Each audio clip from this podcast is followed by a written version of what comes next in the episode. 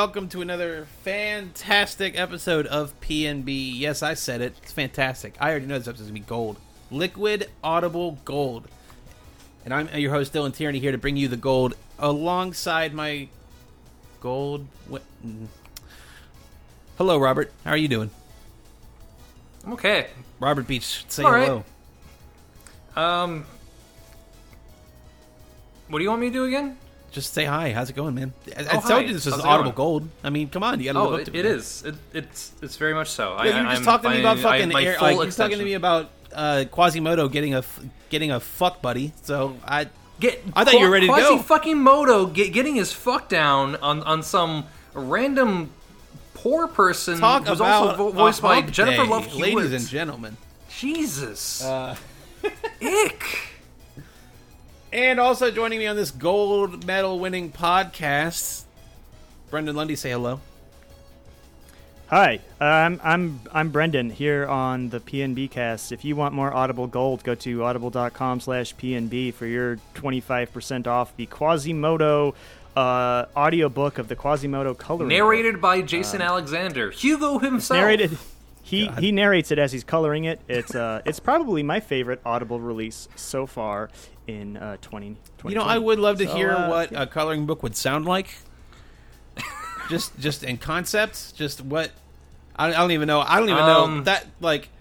I got to get really high. I I got to do a Jason the- the- Alexander impression right now. I, I, I would, but um, I just gotta see. I, can't. I, gotta get really. It's an fucking high to think ASMR about- video. Come on. Unless I get really high, I'm not gonna be able to uh, to conceptualize the audio of the like the audible transcription, Seeing of- colors of, of, or hearing of, of a coloring book. Yes.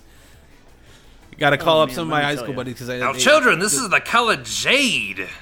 I could. I mean, I could do my best, but I would be explaining It's terrible. it. I mean, I have synesthesia, so I could try. Well, there you go. to explain. But I sight see beyond colors sight. and smell them. Very nice. Uh, of course, I see colors, but you know. I know what you mean. Well, I don't know about you guys, but I see no color. Thanks, thanks, DNC Convention 2020. Are you colorblind? I didn't know that, Rob. That's a. This is a new. This is a new thing. I Oh no, had no, no! Be- being idea. colorblind means you're you, you see certain colors, but me, Right. the, the the heightened centrist, I see no colors at all. Gotcha. None. Everything's one. So- everything's monocolor. It's not even black and white. You just see. You just see one color, and that's it. So you're actually blind. Is that it? Yeah, so they, they, they call me the super scion um, centrist. It's a callback to a joke with me and Brendan that was really funny, especially if you are very, very, uh, let's say, strict with your translation of uh, Dragon Ball minutia. I've- I, I was do- just making like like like a coloring joke, like cyan. Oh yeah, cyan like the color. It's a little obscure for, for like a crayon.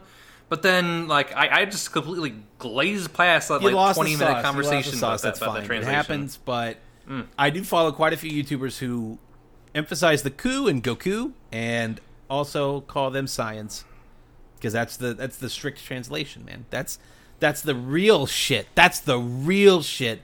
Funimation, those bunch of Texans just fucking called them Saiyans because they wanted it to sound cooler, man. You don't get it. I mean, there, there is a reason why they call they call the character Saya Man, not.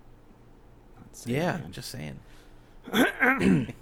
That's a take. No, I made a I made a I made a pithy little little tongue in cheek joke about Krillin's original Kuririn. translation name, which is Kuririn. Kururin. Hard to say. Um, and and then and then I caught on. Riposted with that sign. caught on. It was good. I really liked it. I, I enjoyed it. Uh, I'm glad we're making each other happy and nobody else listening to this podcast on our uh, on our callback. Wait, other people listen to this podcast? I, dude, I'm telling you, I swear to God, we have listeners. just throw this I s- audio up there raw. Oh, yeah. Hundreds of listeners, and I am not joking. I feel like we've gotten. Shit! Don't go to don't go to don't go to audible.com slash uh, PNB because there's nothing. We there. might have to reserve. We have to squat on that literally nothing URL for later. You never know. Once Kayla's reading, once Kayla's uh, uh, uh, writing work gets off the ground, we're, we're gonna have an in. Just saying. Oh, actually, yeah. Oh man, we should do it. Okay. We can't have Kayla Never read mind. her book. I have an idea. uh, like, uh, we can't. Mm, we could have a book club. of No, Kayla's book. no, Kayla no, no, no, perform no. We don't have to have Great. her do it. I think, I think, I think we should. I do don't it. think she'd like that at all. I don't think she No, likes no, no. the idea. I'm not saying. No, no, no, no, no, no, no, no, no. I'm not saying we do it. We have to cut all this out. Okay. I'm not saying we do it as a. Uh, I'm not saying we do it as a goof. I'm saying like, what if, what if we actually recorded the audiobook? That'd be Jesus fun. Christ. Like, like, like, like, honestly. Not even as a joke. I don't know how Kayla would respond to that, but I, I can't wait to hear because she'll tell me. She'll she'll tell us. She'll let us know. but um, We're uh, all dudes. yeah, that's also Who, part of who's it. gonna Just like, voice well, the rest of the cast? Like more than half of the fucking characters. We'll just have to rope Sarah Oh, in. Timothy, for you're the- looking all the- nice today. Oh God, don't keep you don't have to. You don't have to adopt it. falsetto. You fuck. Anyway, so yeah, what are um, uh, continuing the this is continuing P and B, series, and P and B is this ostensibly P&B series, a video game now especially podcast. especially when it's the three of us, we always talk about at least one Metroid game That's right. per episode. That's right. But this Dylan, week we got a double feature. I know you've been playing. Oh, That's yeah, right. well, so we've got go. little little a taste. little taste. Little I've taste. been playing Um, through. Uh, I've been continuing my exploration of Yeah. Metroid Zero Mission for the Game Boy Advance. Uh, Mm-hmm. Still an awesome game. Still, um, like there's there's some little hiccups uh, I've kind of noticed, or just like, all right, I kind of like it, it's almost tropey to what the genre is of just like, okay, you gotta like shoot everything in the room, and then you know at this one pixel there'll be Mm-hmm. A little pathway you can take, and it'll get, either get you a missile pack or it'll actually be you know plot relevant and you have to actually get it to progress in the game at all. Uh so that's been just kind of like eh i'm not super huge on that but it's only happened like twice. And you know it's i will say zero mission apparently a very short game. Um if especially if you kind of even have a vague idea of what you're doing you could probably beat the game in like three hours or something well you could be you could get to some of the brain parts in like three hours and then you have like the, all the bonus stuff from there um obviously this game incentivizes like uh 100% runs or multi runs or like uh that kind of stuff. But I think I'm just gonna play it, be one and done with it, and I'm not trying to like 100% everything. I'm just kind of enjoying my time. It's a little bit of a slow burn, um, but I am at what I feel like is close to like a halfway point with fighting Kraid, um, who's the big giant fat monster dude uh, who I discovered in Smash Brothers. I always thought his stage was the coolest fucking stage because he'd slam the he'd slam on Brinstar, a little floating rock, and make it spin. But uh, which actually, if I'm not mistaken, I, I want to say they were going to try and put Kraid in Metroid Prime and borrow from like the Smash Yes. Brothers uh, with, uh, but Smash Brothers, but also with like a weird fucking biodome looking thing on his head. I've seen some weird concept art for Metroid Prime games. Yeah, it's it's it's an interesting take. Uh, there was a time. It was before the very very final art style of Metroid Prime was solidified. Um, it was like the this like second to last art pass where I think they kind of tightened some stuff up, but it was really weird before that. It was really weird. I would love to see more of that, just like proto, you know, like pre-alpha or like concept footage and and art and stuff for Metroid Prime because I've seen bits and pieces. Yeah, the uh, the artist who was doing Metroid Prime's art, the main like environment character concept designer, he is well known for um, extraordinarily intricately detailed um, art made um, made while on the un- influence of psychedelics. So Very if you take like psychedelic sci-fi stuff um, and apply that to Metroid's, you know, oeuvre. uh, yeah, there you go. Thank you. Um, you you can kind of start to piece out how how how Metroid Prime turned out the way it did. and I love it for that. And we'll get more to, into Yes. Metroid Prime later on, but um, just to kind of finish up my little bit on uh, Zero Mission. Um, very pretty short game. I've been recording all my my entire playthrough, and I I kind of want to just highlight some sp- uh, some specific moments because it's just like I swear to God, it took me fucking ten minutes to find that fucking uh, like magnet grappling hook thingy that you just swing across uh, because it's one of those fucking rooms where it's like, okay, you gotta. Yeah, there's one little pixel in the corner. Just shoot that, and you're good. Did not see that. Did not see that. Had to actually look up a literal walkthrough, which I haven't had to do in a long time.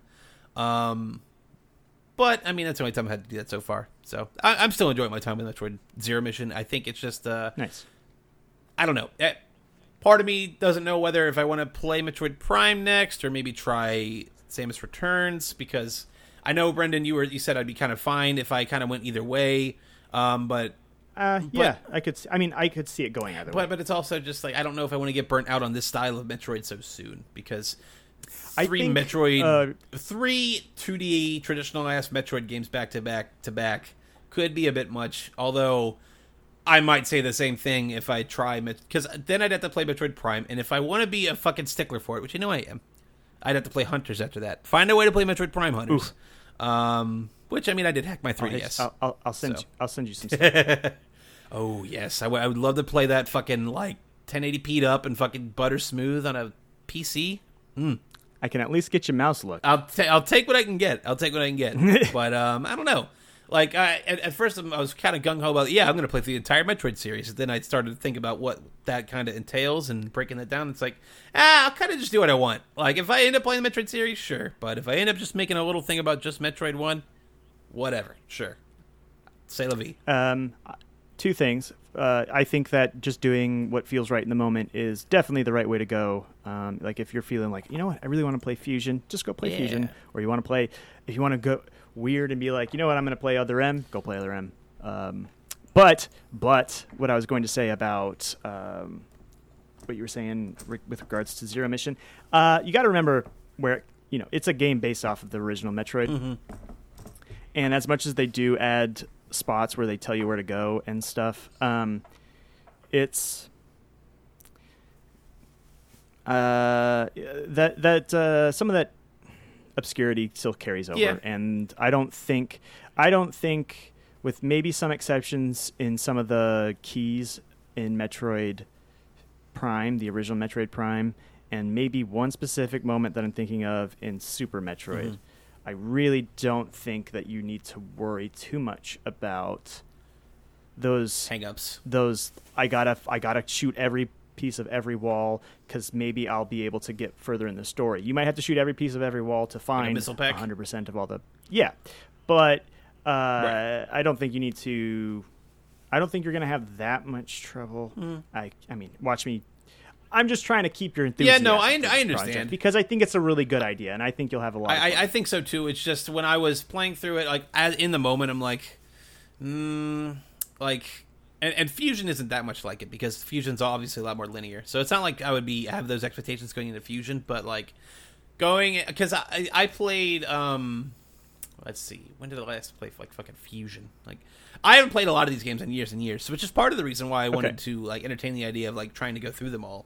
And you know, Yeah. not just as a thing, like oh look, what if I just you know challenge myself and do this? But it's like I, I haven't played these games in a long time. Most of them, like the most recent Metroid game was Samus Returns, um, and you know after playing games like Zero Mission and after dabbling in other games, like it would be great to go into uh, Samus Returns with like a, a fresh set of eyes. So, still Yeah. don't know if I'm gonna like get Citra going with that or not, or Citrix or whatever. Um, Citra, yeah, yeah, Citra. But we'll Um. Citra's good, and and it, it plays fine. I would suggest you play that with a controller, but I'm sure you have that figured out. Um, if you're gonna play, if you're gonna play Samus Returns that way, because um, you need the full 360 uh, aiming in that game. Ooh. Hmm. Good to know. Good to know. Um, but that's been me and Zero Mission. Um, I've been playing a few other things here and there. But Brendan, I mean, we were so naturally talking about Metroid already. Uh, you've been dabbling with Metroid Prime, have you not?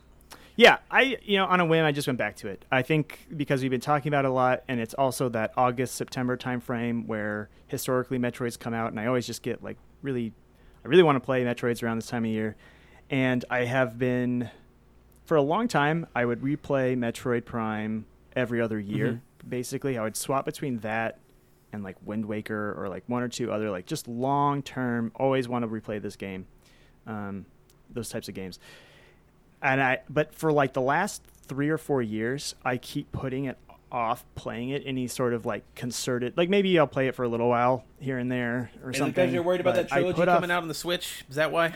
I yeah, I'm just convinced though. I'm convinced though now that um that I'm the key and that I need to play through Metroid Prime in order for in order for the trilogy to like metaphysically manifest itself. The universe has been waiting on you for Um, your bi-yearly, uh, biannual, Yeah. your, your biannual playthrough, and since it stopped, Yeah. that kind of threw everything to shit. I mean, you know, like Well, here's the thing: is the last time I was playing it was when the rumors were really like hitting their fever pitch. The very first rumors were hitting their fever pitch, and I literally stopped playing it. And I remember where exactly I was in the game. I wasn't even that far. Um, I had been playing it for like a couple days, and then all these rumors started coming out, and it was when it was I was just about to fight. Um, I, I never say the name out loud. The Flaahgra the, the I know why. Giant Yeah, flower the giant, monster. the giant flower monster. Um, yeah. and uh, and then I was like, you know what, I'm going to put this away because obviously this game's going to come out in the next couple months. I don't need to play this right now, and I haven't played it since And then. it's 2020. And now I'm like, you know what? I just really want to play it. it's such an important game to the inspiration of my own game projects. I should really play this game for a whole multitude of reasons. Also, I, I just want to. And plus, it's like a 14 hour, 15 hour game. And after the other game that I just recently played, and most of this year I've been only playing long ass, like like uh, JRPGs or or really hardcore dungeon crawlers that are like you know 50 plus hours, and I'm like, I just want a really Digestible. like, short game Digestible game. Yeah, something I can play in like a week over you know one or two hours every day and then put it away and feel satisfied and move on to the next thing which probably will just be another metroid game I mean, look, but, I, you got, um, I might, I might coerce you into playing some more of uh, of Echoes. I don't know.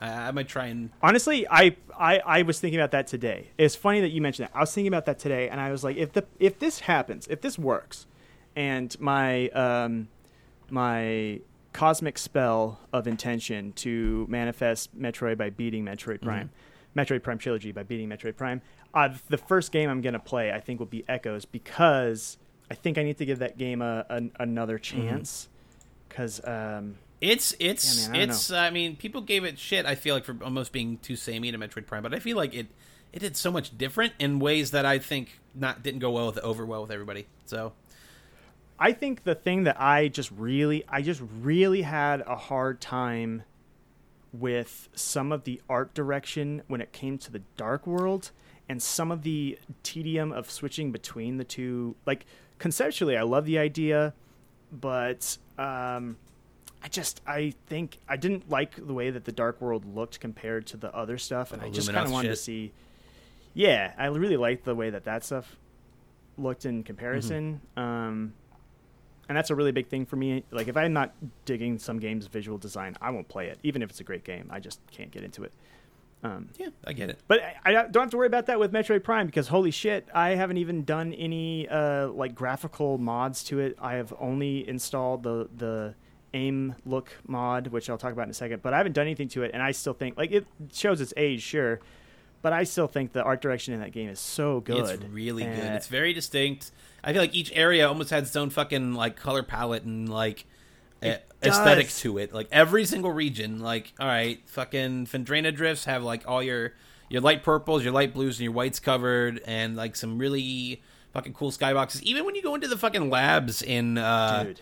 in uh Phendrana drifts, like that shit is so cool. I mean, you start fighting the space pirates, like the music in that game Yeah. really starts popping off. Like a lot of a lot of Metroid It's Prime's so music can be attributed to like just homages to like Super and like Metroid One.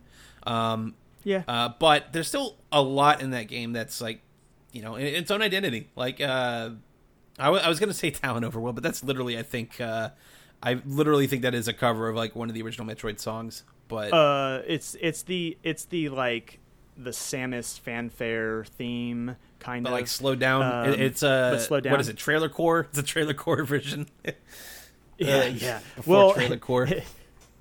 yeah it'd be like it'd be like the the triumphant like heroic like opening to some cinematic right, and then I don't know. Magmoor Caverns are literally just it's just Norfair. It's just Yeah. Norfair. Yeah. I mean, and that's fine. But Phendrana Drifts is pretty much so good. is its own thing, and and the other Tallon Overworld theme is its own thing. I think maybe maybe not. But uh, Chozo Ruins also, or Kozo, or however people say it. Um? Also, its own thing, and I I think that that song might be my favorite song. Like I think, just in terms of the mood that Chozo Ruins sets, it's it's so good. Like it's it's. Um, it it strikes that balance between creepiness and the urge to just keep exploring that I think just complete like that defines Prime. If there's one thing is I remember people talking about it when it first came out because I hadn't played a Metroid game before. Um, the I mean, my first game, my first Metroid game was Fusion, and then I played Prime. And I remember people being like, "Oh yeah, man, Metroid Prime, it's kind of spooky, it's kind of scary." And then I was like, "All right, well, I'm not super into scary games." And then I played it, and it's not scary at all, but it's it's so ominous, in- Atmospheric. in, a weird way. Yeah, and um, the fact that you walk so slowly in that game, I know so many people hated that you walk slowly and you have tank controls and stuff, but I have heard it argued quite compellingly by many people for other games, not just for Metroid Prime, that um, actually slowing down a player's uh, movement speed is one of the best ways to create a sense of immersion in an, in a space. And there's like psychological tests as to why people react differently when you slow down the movement Mm-hmm. speed.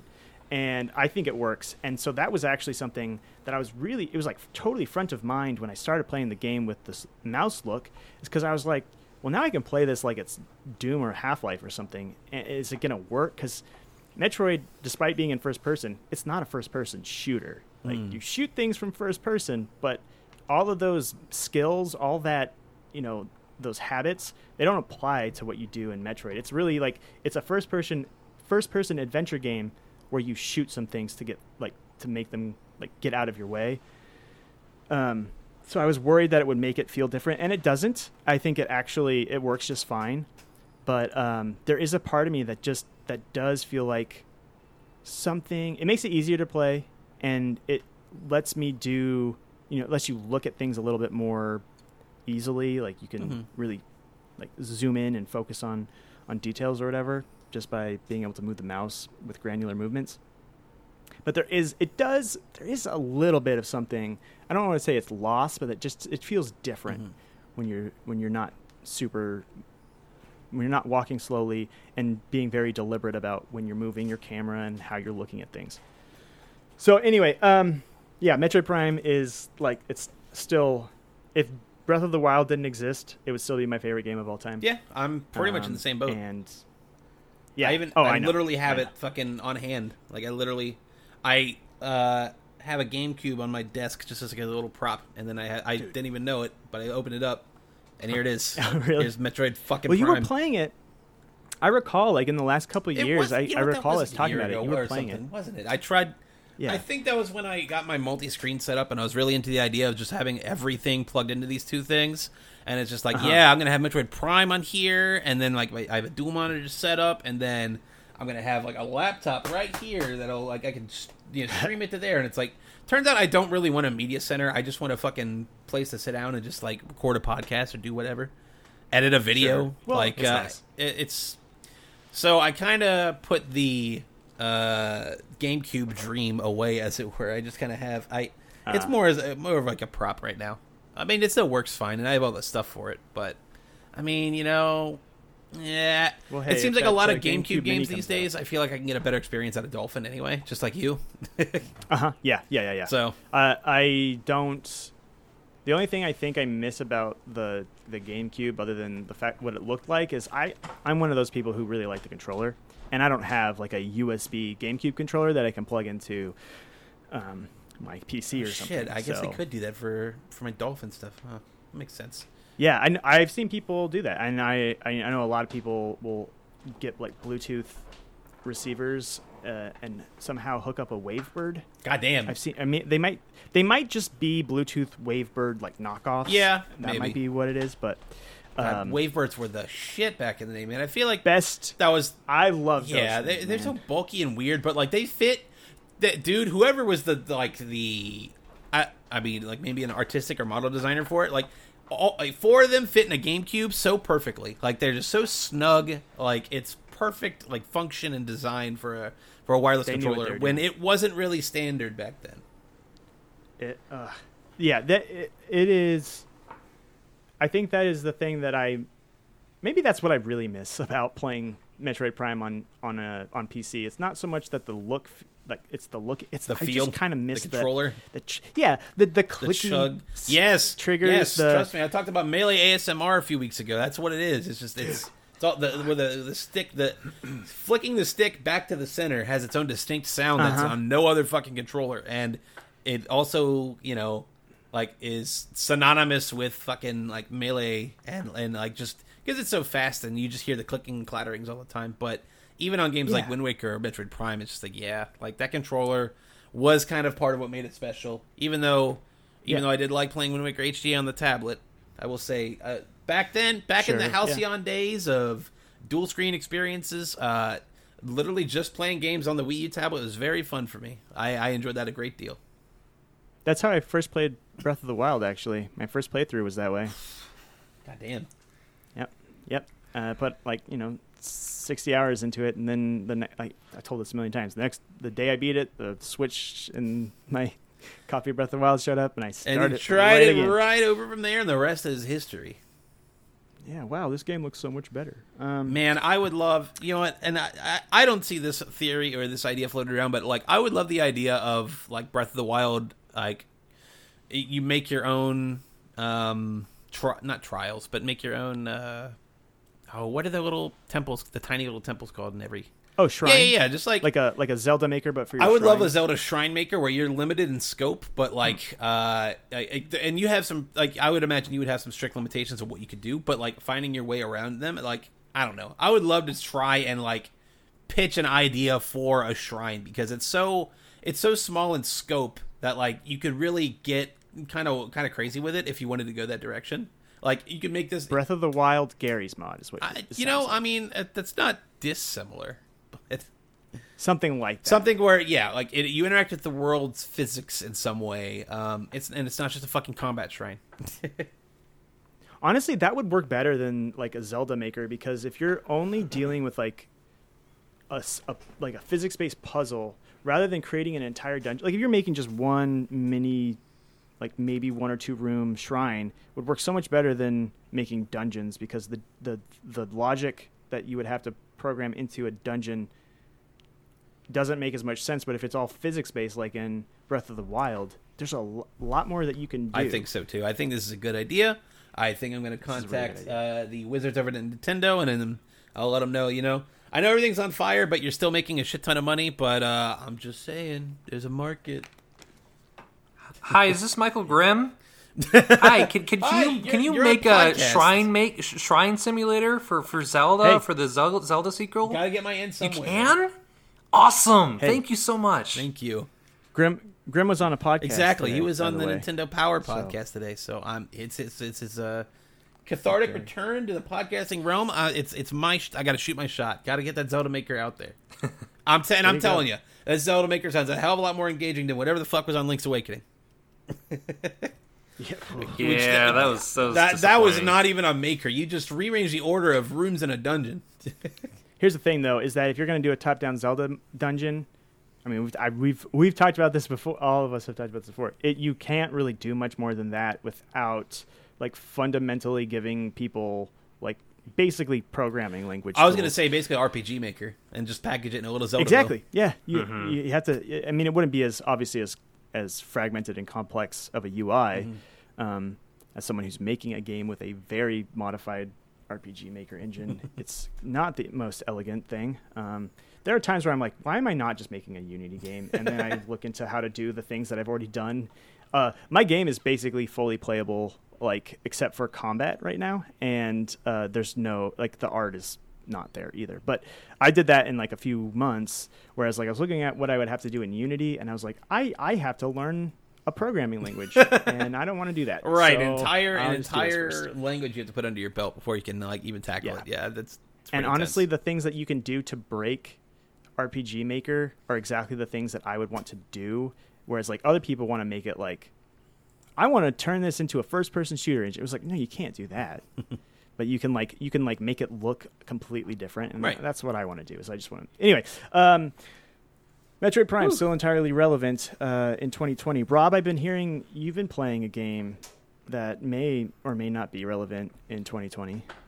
Um, a game I was playing that was very re- that's very relevant in 2020 is uh, Rainbow Six Siege. Um, I know I mentioned oh. last pod about the new event, and uh, turns out that I didn't realize the amount of bugs and hacks there are in this one mode.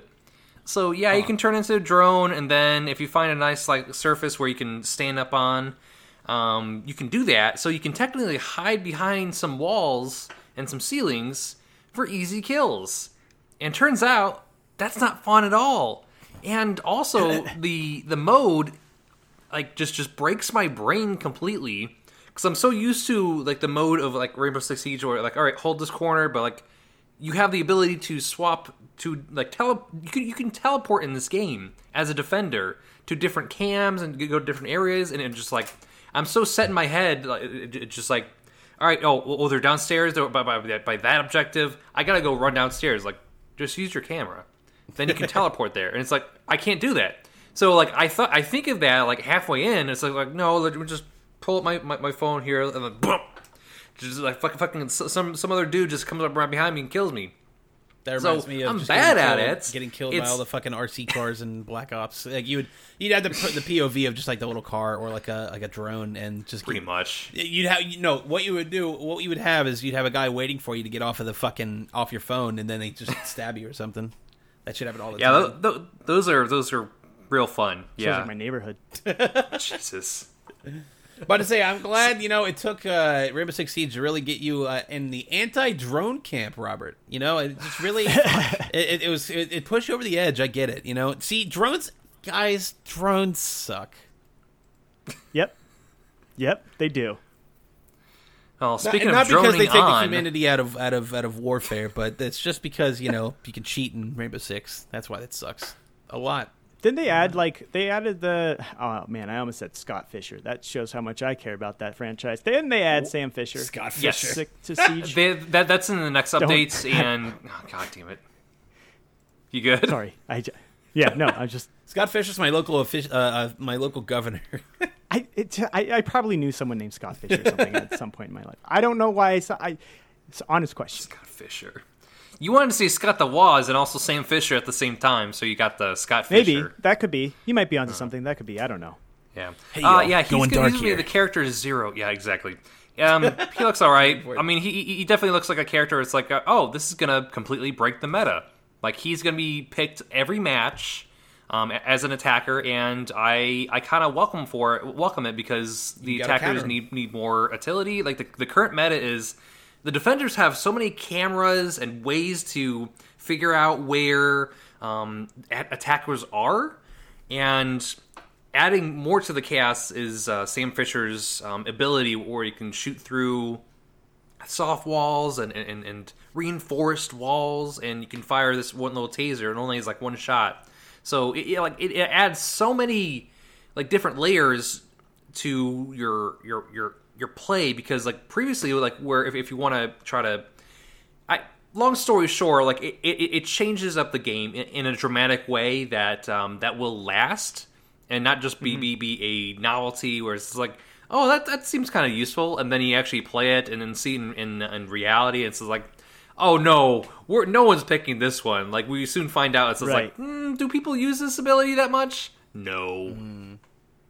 So it, it, it's just a matter of usefulness and and, and also just the the newest balance bands coming out is it's like eh there's going to be some changes here and there but the the- like Sam Fisher coming to the game is it's like it's a welcome change but I kind of don't care right now because I tried caring um, because I had a um, I put on a three day in game booster um, so I can get more of the in game cur- currency a- after playing the game because I'm thinking like all right Sunday Monday and and, and Tuesday I'm gonna be playing playing this game because I like this days. game and then lo and behold I put in like ten fucking hours in Plants for Zombies two.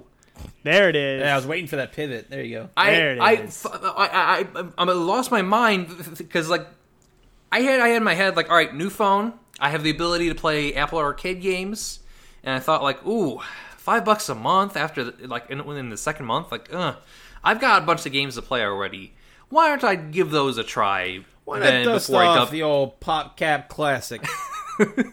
Well, like not not quite. I was thinking it's like, well, I've got a backlog already. So it's like play play more of those on your computer than then hop into App, Apple Arcade just just yet. You know, just you know, like whet your appetite, and then once once you feel like you you you've, you played enough of, of the games and you you want to hop into Apple Arcade, do that.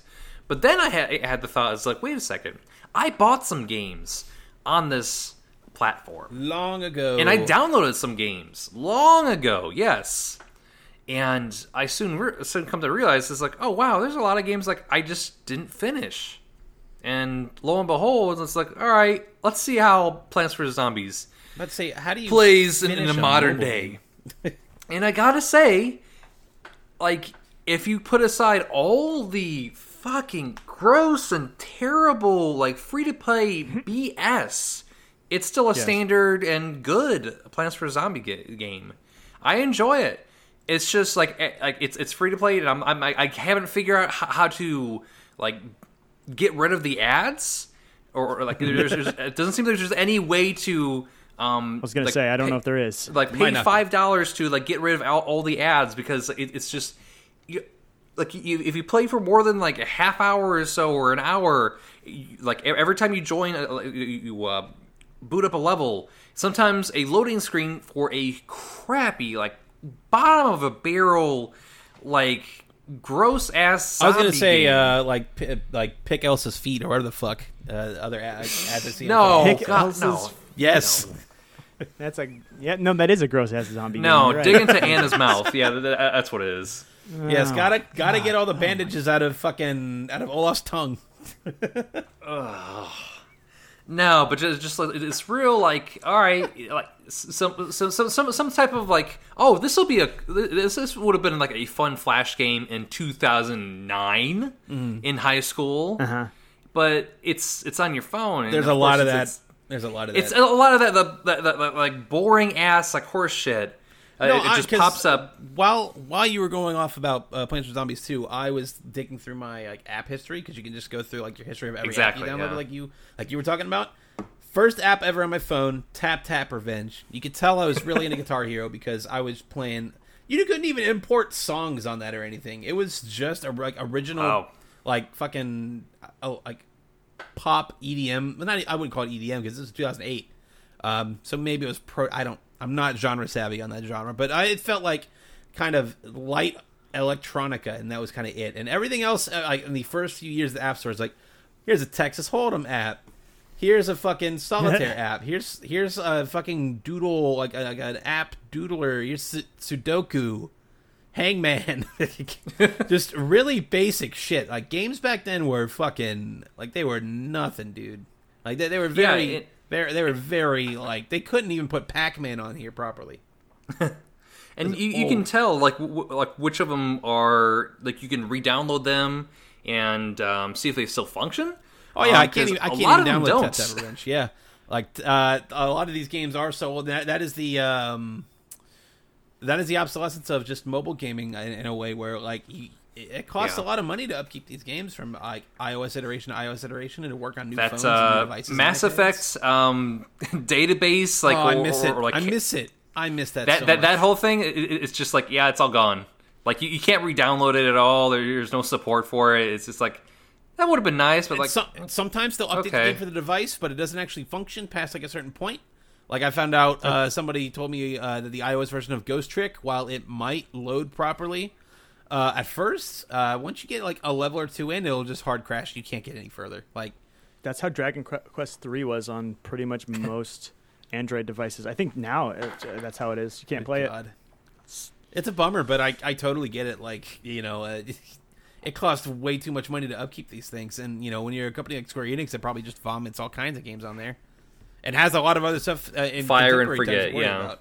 So yeah, I- Weird. Do you mean to tell me that that m- small, moderate, yearly iterations on hardware could ultimately make the things that we enjoy to do obsolete? Uh, you know, yeah, yeah. Are you telling me that 50% of the games that existed this generation, most of which were games of services, are about to just disappear and won't be playable? I mean, you know, uh, but I, I, if I want to play Battleborn, I'll just go over and play Battleborn. You know, it's fine, man. Like, yeah.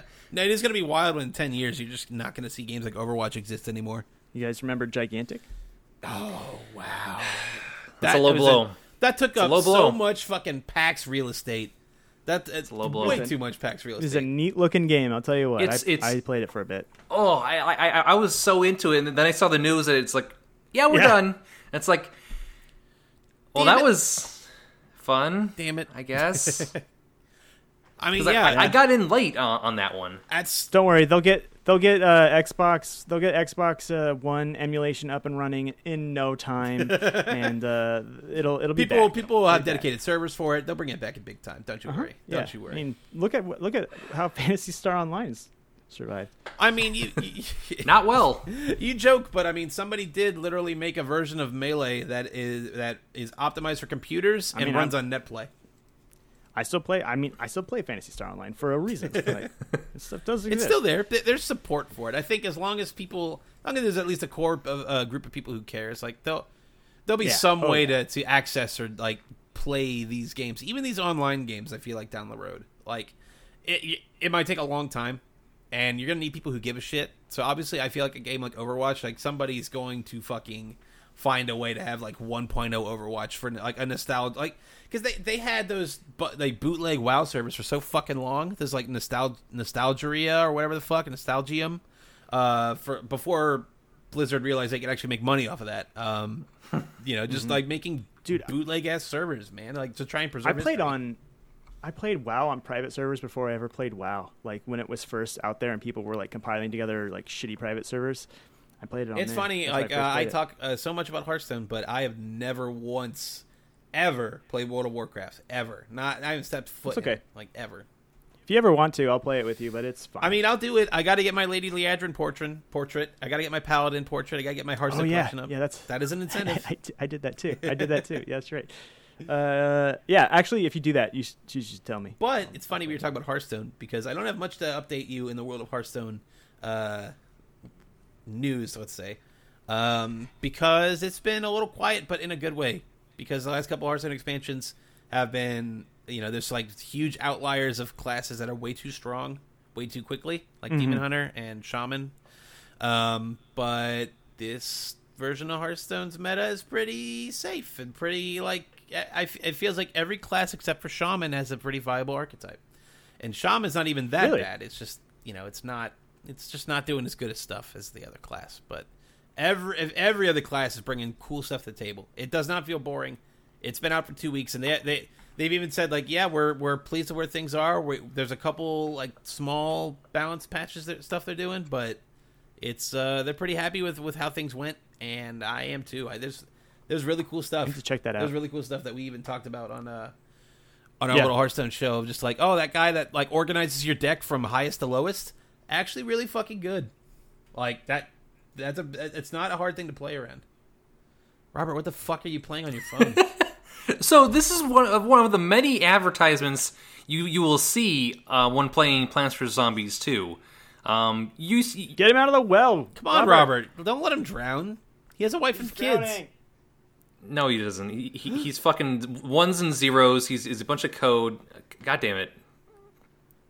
What the code's It's not what I wanted. I want to exit out. I- Press the X button. There's an X button. Where, the where's the X button? You're real close to it. So the top left Okay, corner yep, of your get screen. the top. right- there you go. No, just go up, up, up, up, up, up. Tap there, right there. Do it. Tap it. No, no, up up. higher. Mm, Up, higher, Yes. There you go. higher. All right, yes. there you go. Now Tap. go a Am I little exit lower. out out Yep. now, or A little lower. So down. a little down. Down. Yep. Tap right there. And then tap. No, shit? a little lower. Okay, okay. Nope. Right there. There you go. Tap. I'm looking for the uh, you know like Tap. exit button. There- and that's the I, X am button. looking. I'm seeing the get button here. Damn it! I didn't think you could see your screen. What? Uh, this would be so much funnier if you didn't know you were actually just installing malware on your phone. I literally- Homescapes. yes, great. I want to download this fucking game instead of playing the ga- actual game I wanted to play. So That let is me let me just tell you, like, can you take a guess how many currencies there are in this game? I'm gonna guess four. Okay. I was gonna say five. I was like, I'm gonna be. I, I feel like four or five is it's it's enough to be audacious, but not enough to be like silly. yeah, I, mean, I five. still, I It's still five. think, I still think four currencies might be a little silly for uh, what is ostensibly just a fucking like strategy game. Yeah, I mean, Yeah, and, okay. and you can you can level up your your your, your different plants too. There's like 200 different plants too, and like half of them are I think like premium. Can't which and they're also like five dollars. Like it, it is monetized to hell. But again, if you can get past all that, it's still a pretty good Plants vs But Zombies then, game. like, why wouldn't I just play Plants vs Zombies one though? Since it's a, like a, a more, I guess, pure experience. Ah, different worlds. There, there, there's different worlds involved. Uh, some new plants. Um, on top of that, you can do some different things with um, with, the- with, with the the areas. So um, you see this standard lawn. You see to put your um, plants on, and zombies come in through these lanes. Um, but what if um, some of these lanes have arrows that push the zombies toward a certain lane. So it has an arrow going up. It'll go go um, push the zombies who are walking in that lane up one row, and various areas do different things. And then there's also mine carts. Mine carts where you can put a put a plane in that mine cart and you can drag it around to different parts of the track. It could be like all five all five of the rows, or just two rows, and bump it up and down. Like th- there is some ingenuity in, in- involved with it, and, then and I, I haven't played all the worlds just yet because like it's it's it's still a fairly meaty single player experience. It- like again, there's there's leveling mechanics about it. There, there's daily challenges, there's weekly challenges to do. Um, it doesn't really do a good job of like showing you how a plant works, especially if it's a premium one. You just have like I wouldn't Fuck expect. it, just I wouldn't do it. expect you to get a whole botany lesson. I'm just saying, like if that. it's But, not, I mean, it's not having my want. fucking I- high school biology textbook in there, then like, what are they even doing? They have a guy with a fucking frying pan on his head go blur blur blur blur. I mean, why can't he talk to me about economics? Ecologics?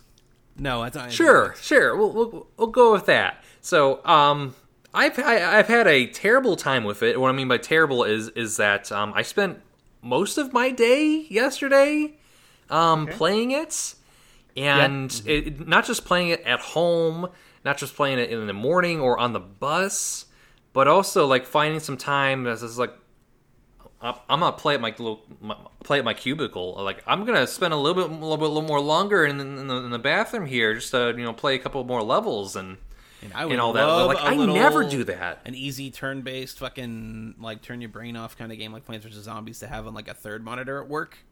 Mm-hmm. 'Cause Sometimes people are just going to be telling you the stories, and it's like, okay, Solitaire. Yeah. so- Seriously. God, Solitaire. I, God, I really want. Do I really just want to be that much of a uh, office parody though? Like, I literally played Minesweeper's more better. solitaire.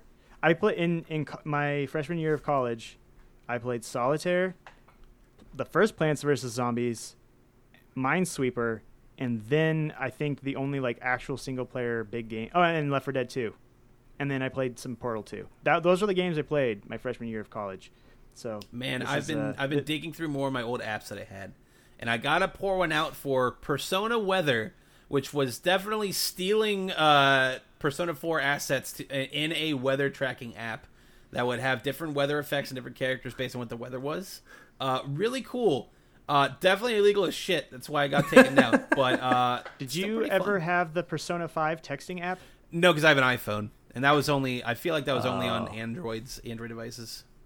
Yeah. But that that's well, great aesthetics. Great aesthetics for like a, a messenger system for sure. it was a little bit laggy, but it was awesome. Right. It was fun. Whenever Persona Five comes to PC, I'll probably give it a shot, an honest college try. But uh, I'm actually still playing Persona Four. Actually, that, that did remind me.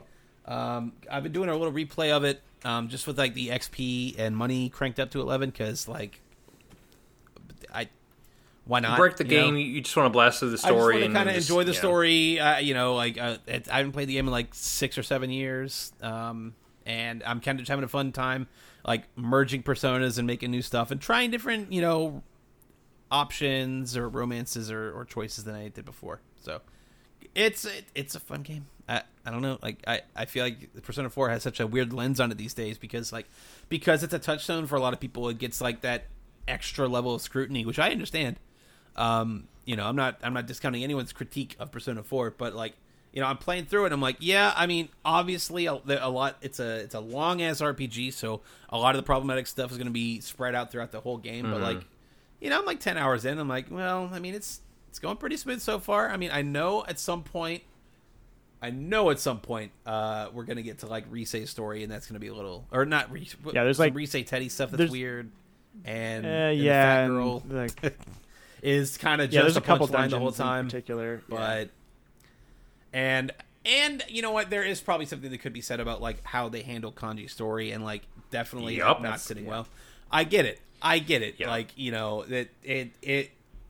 If, if you have a problem with it, I am not discounting your opinion on having a problem of it. Um, but also, it's just like it's it's weird because I really like Kanji as a character, even if they kind of did his personal journey kind of dirty. I still think he's a pretty Yeah. interesting and compelling character, irre- uh, not, well, regardless of that. Let's say yeah, like it, it's weird because like I, he realizes. I guess this is a spoilers for Persona Four, but like he's not gay. he's just a straight man who likes girly things sometimes. Uh, like which is a weird he- take. that's I mean, a weird. like, it's, like, a weird it's- take when when literally his other side, like him as a person, like his shadow, his uh, his true self or whatever, is like, yeah, I'm a gay man, and then he's just well, like, it's yeah. well, no, I'm actually not, but maybe I actually am. I don't know. Kind of just throw it up in the air, and then you throw Naoto It's, in there, and uh, it gets even more murky. Yes. yeah, Well, I just think, and his his story in particular, it's such a oh, um, it's a culturally, it's a it was a cultural lens through which a feminine, uh, like a like embracing your femininity would have been explored. Right. Uh, I'm not sure a, an American um, storyteller uh, would not have maybe used that exact thing. Which I'm not. I'm not trying to be racist here. I'm just saying that like like they're they're the Japanese cultural, Cultural norms norms, at the like that. time would have would have definitely pointed to that being the uh, oh you're being effeminate and this is that question and I'm not saying I mean actually so would the West but um, it might have been handled It's also spun in a way where that ties again into Naoto's story of like you know it's Exactly. it, like Naoto's story is less of like some bastardization of, of like a trans experience and more like uh, a reflection on gender norms and gender roles and like Naoto really as a character uh, isn't overtly you know one way or the other or sexual at all. She's she's pretty uh, like tame on all that stuff at the end of the day. Um, so I don't know, like kind of getting a this She's- this this Western 2020 lens on Persona 4 has been kind of interesting because like a lot of people can just write it off for some of the the stuff it fumbles, and I think that's totally fair if that's the route It's- you want to go. But I it's still definitely think it's trying worth to exploring. trying to do the the, the have it have its joke and and uh, play it straight too And kind of I don't, situation. and I don't want to just uh, sweep all the criticism under, under the rug by being like, "Oh, this game was written in like 2006." But I mean, like the, the time it was written, I think a lot of things have changed since then, Uh, in in, Oh, yeah, in, and- in much better ways. Obviously, Fourteen years, and I yeah. also think it's worth pointing out too that like those a gender critique from from a Western perspective is going to look different from a Japanese perspective because in the cultural gender norms are different in both places. And I think if Persona 4 maybe had leaned in, I'm not saying it doesn't, but I think if it had really leaned into the fact that this is we're coming at this from a from a Japanese cultural perspective. Not saying it would have uh, made that stuff okay. I think it would have added a little bit more context to conversations and critiques about Yeah. it in a way that isn't just like, well, you know, Japan. And you know what I mean? Right. It's like, no, this is a game about being a Japanese person and, and reckoning with these things at the at that time in Japan. Not saying they came to any sort of uh, good, like it was done well or anything. It's just the that context is really needs like is really important to that whole series right? and it sometimes I think gets lost. Other than the fact that they still say "san" at the end of someone's name, um, it's like no, these games are really about living and being in Japan. So, uh, and it's different there. Yeah, for sure, for sure. And I, I, it's it's been interesting, just kind of uh, I don't know, playing through that game in, in, in, a, in a bit of a more of a leisurely pace, you know, um, and just kind of taking it slow and enjoying my time with it. That, I mean, maybe that's just the nature of how I live these days, but I I love me a slow burn, I really do. Yeah. So, I don't know. I'll uh, I'll keep at it. I think I'm about to get to Kanji's dungeon actually, uh, specifically. oh wow, That's- you're you're okay. pretty early. Well, I mean, uh, yeah, I'm like 10, he says 10 10 hours, hours. in. Yeah, yeah, That's, that's about right. Yeah, so I and I'll be honest, like it, it's it's not a very difficult game or anything. Once I can uh, get down to it, um, e- even though I, I've you know accelerated the XP and some of the money stuff, like I was never really strapped for cash. Persona Four. The only thing that was really tough about Persona Four were just like some bosses that had some patterns that you had to try and recognize um, a bit more strategically because early on you don't have a lot of elemental um, advantages on your side. You have wind, fire. Uh, sorry, wind, fire, electricity, and uh, ice. Yeah, ice. GA with ice. So if you're outside of those elemental windows, you know it's pretty tough for you. But I don't know. I, I think I'll, I think I'll give it a shot. Uh, I'll, I'll keep keep going, seeing how it goes from there. Because like I know it sounds like Kanji's dungeons early, but like I don't know because the, the I was gonna say you're past the ten hour mark. That's a you're in you're terms it. of of dungeons, I mean, there's not even that many left. There's like four after this. You know, like yeah you got Rise, you got Naoto, you got Teddy, you got uh, well, okay, five, because then you got um, uh, Nanako, and then you have like Adachi slash the end game. Did, did you mention the, the the one weirdo one with the video game dun- dungeon? Ah, the, shit! the I copy got. Mitsuo. Wow, yeah. Yeah. I totally forgot about that guy. Yeah, oh, maybe you know. Okay, they're they're probably. We'll say I'm almost done with the first act. How about that? you're like a th- yeah I was gonna say you're like you're like in the the first third of the third chunk of dungeons or so. and I'm definitely taking out. If I had to guess, because I, I early on, obviously that Persona Four squad of like, you know, your character Yosuke, Chie, and and Yukiko really feel like the core four. Feels like the Yeah. the true ass mystery machine, the fucking Mystery Inc. squad. Um, but like I don't know, I, I I never played with Kanji or well, I mean Rise was more of like your HUD anyway, but. I never played that much with Kanji or Naoto, but I might try and sub them into my party uh, when I get to that point. Because that because Yeah, switch cool it up. characters. That's a good Yeah, idea. Yukiko and, and, and Chie, th- those were like standbys for me. The- And that, that fourth fourth slot is, is very much like like um I don't know yet I because mean, like I, see, I don't know, I don't know either. Because like I, I'm still thinking it's like, well, usually who's, Tede. who's going to be my like white mage? And usually it would either be Teddy. Or, I mean, Hmm. Yukiko. Yukiko is my go-to, obviously. Um, she just gets the healing spells the earliest. But I mean, then again, I could just have a persona that, and I could be the fucking healer. You can switch personas every round, and it doesn't. Right, It you, doesn't. you can affect switch, but the other thing too is it's like it's best to have a backup. Well, yeah, of course, you're right. Which man, I do, I do like. I still feel like you know, the game gets a lot of praise. Obviously, I still really like that they tie in the slice of life social stuff with the gameplay so well. I think it does that very, very well. Um, like having you know, you build a relationship with somebody and like they can cure status ailments or knock or like wake people up who fell asleep or um, like do this or that uh, battle dependent stuff. I think is really cool. Uh, I, I Yeah, it's really cool. it's uh, I don't know. It's it's still a cool game.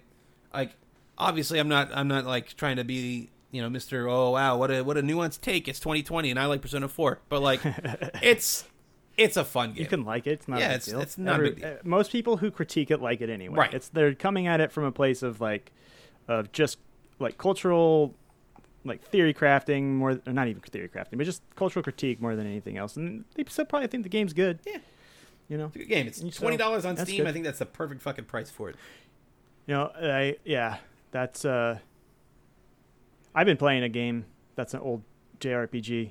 I played an old JRPG uh, in the time since my last my last couple. I I think I was off the last one or two episodes, uh, but in that time, I completed Chrono Cross for the very first time in my life. I played it for the first time ever, uh, which is weird because uh, this month, uh, August 2020, is its 20th anniversary. So I didn't Hot even damn. realize that because, uh, but it was cropping up. Like a bunch of people were talking about it, and I was like, all right, yeah, you know what? I'm gonna give it a shot. And then I heard a, I was listening to a podcast where they brought up that it was its 20th anniversary. I was like, oh, okay, well, cool. Um, but it's interesting because that means that 20 years ago, I was sitting in my elementary school cafeteria hearing my friends Adam and Martin talk about this game, like with like breathless. It's the greatest thing that's ever happened, and they it was like that and Final Fantasy VIII were their favorite games, and they talked about it all the time. And I had an N64.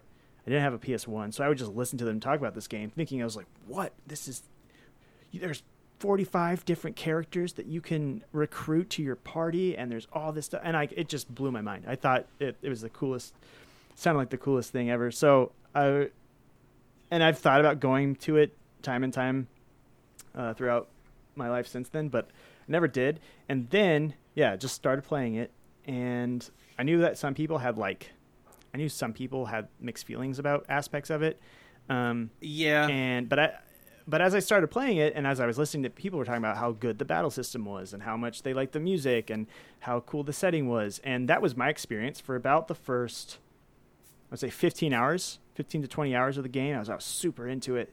Uh, the combat system is really cool. It's a so instead of you doing like attacks uh, and you know j- just hitting attack and doing your attack when you when you select attack you have three different um, you have like a, a light medium and a heavy attack. Mhm. and each one has a percentage point of, of uh, how well it can hit and then it has um, and then it adds to your stamina meter and your stamina meter is basically your mana, and it lets you do like special moves and, and whatnot. But you can only use a special move once per per battle. So like you, if you have cure on your character, they can only use cure once, and um, it's not as it's not like a traditional turn based theme. It's like all stamina based. So once your characters have used up a certain amount of stamina, then the enemy will attack at some point. But you can like trade stamina back and forth by other characters doing physical attacks, and it's really interesting. And then there's a whole element system where like if you do a certain number of attacks of a certain elemental type in a row, it increases their effectiveness and it increases how much damage they do, but it also increases how much damage you take from elements of the opposite. It, it's there's a lot of strategy there. It's really interesting, and but the most interesting thing about the combat is that it's you don't level up, so you only level up when you beat a boss, and there are lots of bosses in this game. But in between, you get like little stat boosts here and there. Mostly, what you get from doing battles is you get um, is you get like better you get abilities and money and stuff so you can upgrade your equipment to take on the bosses so you not re- you don't really have to grind to make levels you just have to grind if you want to get certain abilities or you want to you know uh, earn enough money to upgrade your equipment. But like there's no grinding in the game which i thought was really cool. And just like in chrono or chrono trigger um, enemies are on the field so you can avoid them. And uh, you don't have to fight everybody. So that was really cool. It made it really easy to get into. Um, i really like the tropical setting. It's set in like a uh, it's, it's like a mix between osaka and like fiji. Actually it reminds me a lot of final fantasy x but without uh, it's, it's a little bit more tropical than final fantasy x Right. was. Um, but yeah no it's it's really good. And then about 15 20 hours in depending on how much side content you do which there's a lot of and like i love how open and optional there's like i said 45 46 technically characters that you can recruit um, and you can easily miss them. And it makes it feel like since there are so many characters and so many different pathways and it deals with time and everything and the only way to get each character is to do multiple new game plus playthroughs um, but every like it's like basically it feels like every conversation you have or every big decision you have you're like well i'm locking myself out of somebody. Like i and, and that makes it feel like every decision has a lot of weight because you're like I, I might not even get to recruit these people Mm. or whatever and that's that's cool. Um, but yeah then then something happens about 20 hours in and uh, they swap. Uh, it's spoilers if you've never played chrono cross and you want to but basically your main character serge who is he finds himself in these this alternate reality where he died 10 years earlier. And like it's this thing where you're trying to undo the timelines the timeline split being caused by chrono lucca robo everyone from the original chrono Mm, there trigger. when they did it they caused um, this split in the timelines basically. And um, and all these other timelines that you go to and you're undoing them in chrono cross they actually become these like these like uh, broken fag- fragmented realities where time stops or something bad happens and everything starts to fall apart so basically Kind of cool. yeah, it's kind of cool. And honestly, it would they would it would have been good and I think really interesting, but they just they're really mean to Chrono Trigger and like the characters are all dead. They all show up as ghosts. Like Lucca burned to death in a fire and Robo you is like this he's been turned into this uh, subservient robot uh, that is serving the supercomputer that controls all of reality. Um, this is the same guy who wrote Xenogears, and and so there's a lot of you know Gnostic mythology and uh, metaphysics, and man, it gets up its own ass ra- around the middle part of the game. And that's when things really started to kind of turn for me. Um, so Serge and the main char- the main character, and the main bad dude, whose name is Lynx. He's like a half human, half cat, Cat? panther guy. Um, it turns out he's your dad. Um, turns out he's your dad from the timeline where you died because he tried to save you, and a panther demon possessed him, and he's really mad about it. The fuck? Made him very. So he wants to kill you. I think a lot of the. And I it- think a lot of of people's uh, like just. I we'll go ahead and go ahead and say it's just full, flat out distaste for this game. Might just Yeah. be that narrative that gets up its own assy, and also like Yep. you know, Chrono Trigger is such a beloved game that just having having a story that's a follow up to that game where oh all that shit you did all that all those like touchstone moments that you really enjoyed like all that's terrible everybody dies and uh it and no one's happy. Uh and that's Like- where we start. the whole point, like the whole philosophical underpinning of this game is that humans are bad and they destroy nature, and that by Chrono and his group going back to fight Lavos and stop La- Lavos and stop like the it, it it meant that the humans became the dominant species on on the planet and then they they wipe out all the monsters and demi-humans as they call them in the game. So like the lizard people from chrono trigger like they you you go see what happened to them. They got enslaved. Like you basically commit genocide on the dwarves of the world in this game. You that who also commit genocide on the fairies.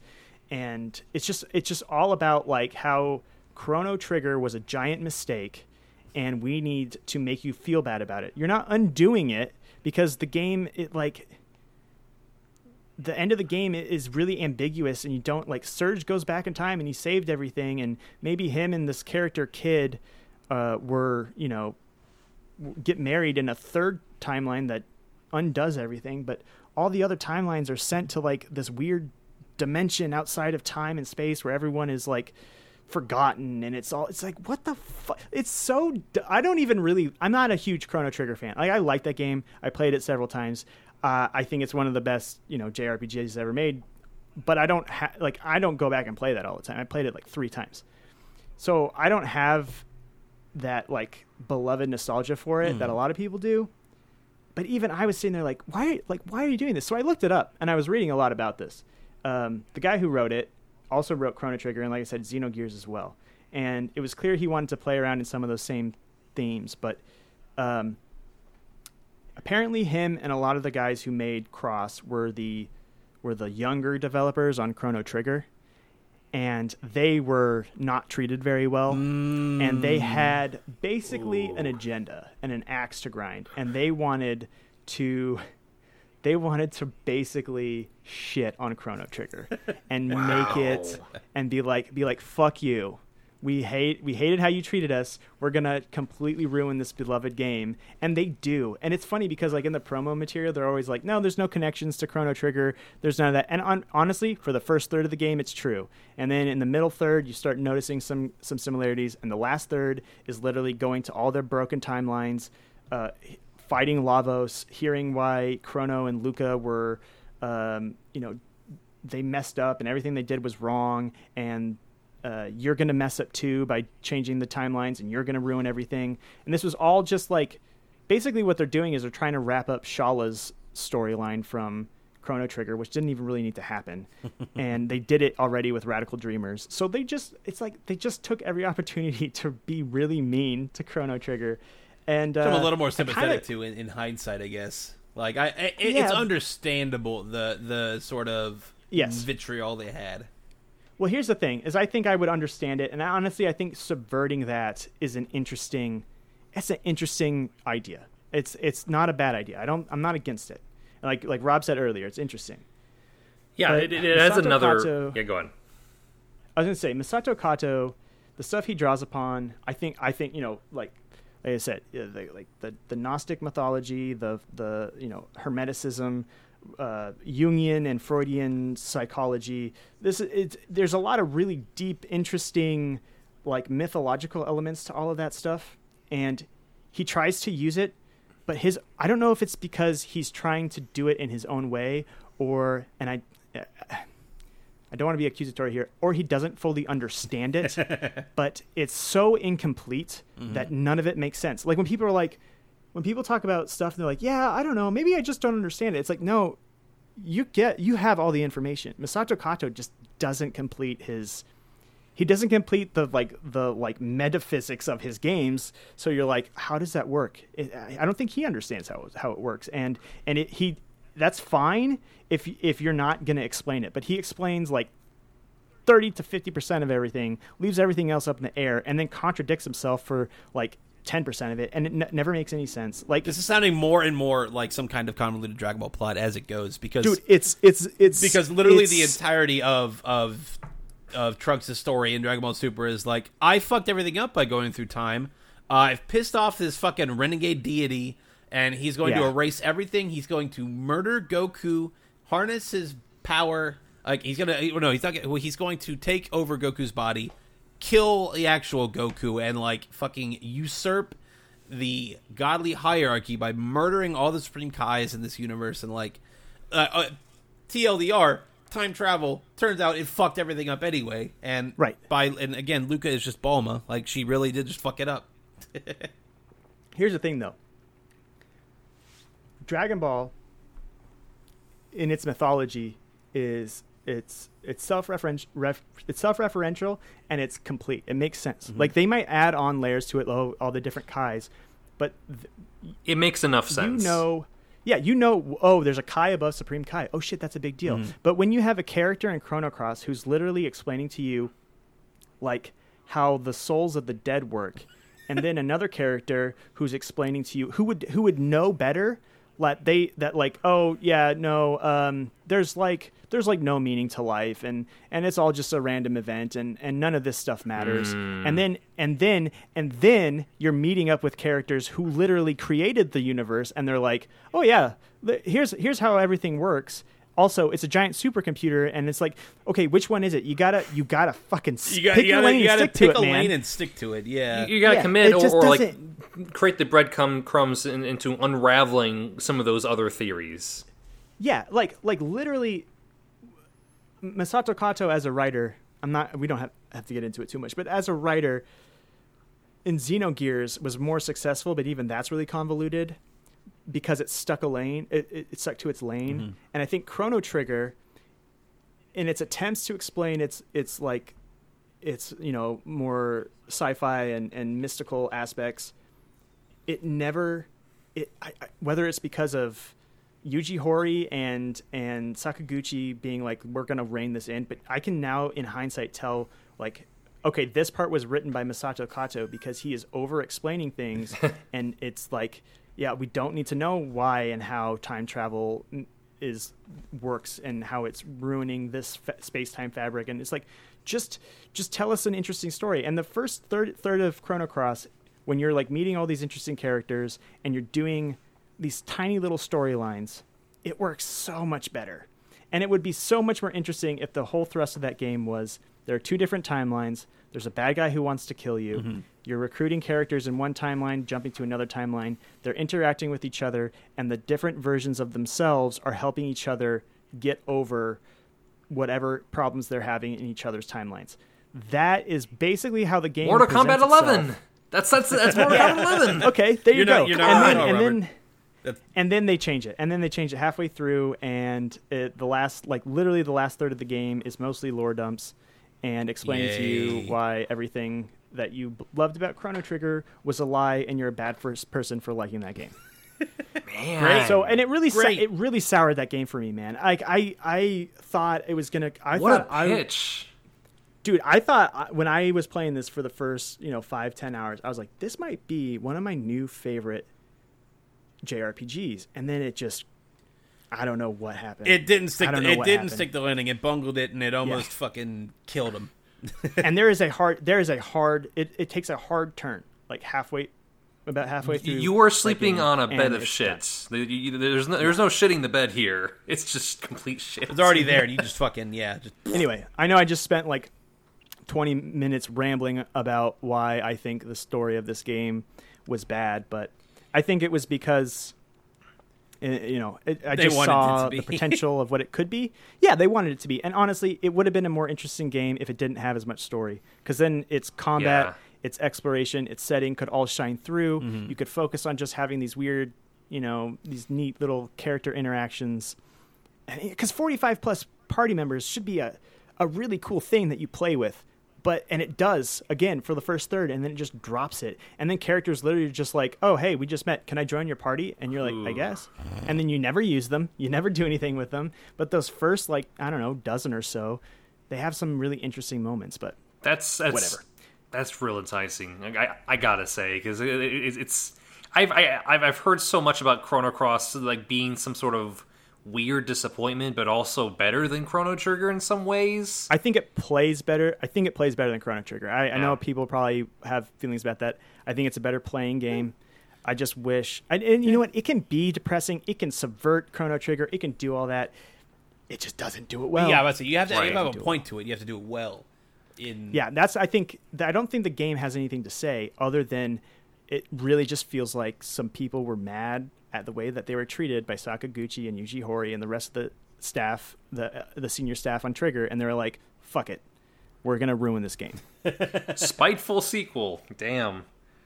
God, yeah. So Anyway. it's, that's it some like end of. Eva type shit right there. Uh, yeah, Exactly. Yes, yes, yes, exactly. yes. In fact, I have I, I heard it posited that Chrono Cross is the perfect summation of the PS1 era of JRPGs because it's like it gets up its own ass. It doesn't really have anything to say. It has all these cool things it does, but ultimately it's just mean.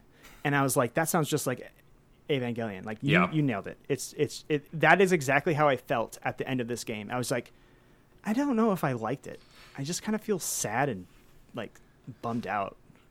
So you you just wish it was better, and and and, and just like the the creators behind it, like uh, there was some sort of malicious intent that would involve with the process, whether it be Yeah. by its coworkers, or former coworkers, or its audience.